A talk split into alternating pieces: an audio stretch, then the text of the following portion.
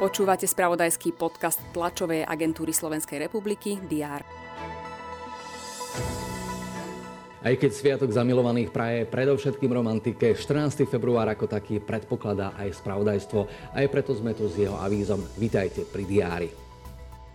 Poslancov Národnej rady čaká v útorok predpoludním mimoriadná schôdza.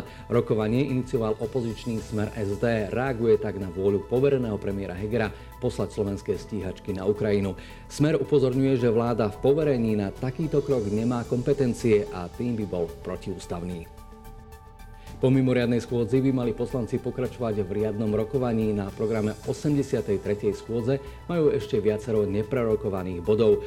Pokračovať by mali napríklad v diskusii o valorizácii dôchodkov. Ministerstvo práce predstaví projekt zameraný na podporu vzdelávania zamestnancov, živnostníkov, ľudí na rodičovskej dovolenke aj absolventov, ktorý im pomôže kariérne rásť. Projekt budú realizovať úrady práce a jeho financovanie je zabezpečené z eurofondov bansko samozprávny kraj upozorní na vynovený areál pre bežecké lyžovanie v obci Látky. Športové stredisko, ktoré vzniklo s finančnou podporou kraja, ale aj osobnou angažovanosťou starostu obce, sa môže stať areálom, ktorý má šancu organizovať významné bežkárske podujatia.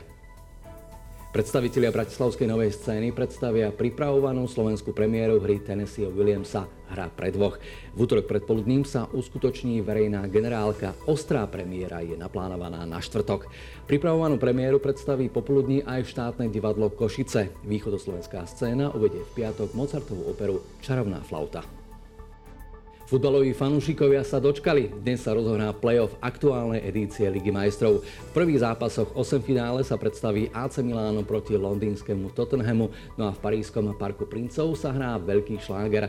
Stretnú sa v ňom finalisti Ligy majstrov spred troch rokov Paris Saint-Germain a Bayern Mníchov. Nech je váš Valentín plný lásky a čo možno najlepších správ. TASR ich s radosťou ponúkne na portáloch teraz.sk a TASR TV. Pekný deň.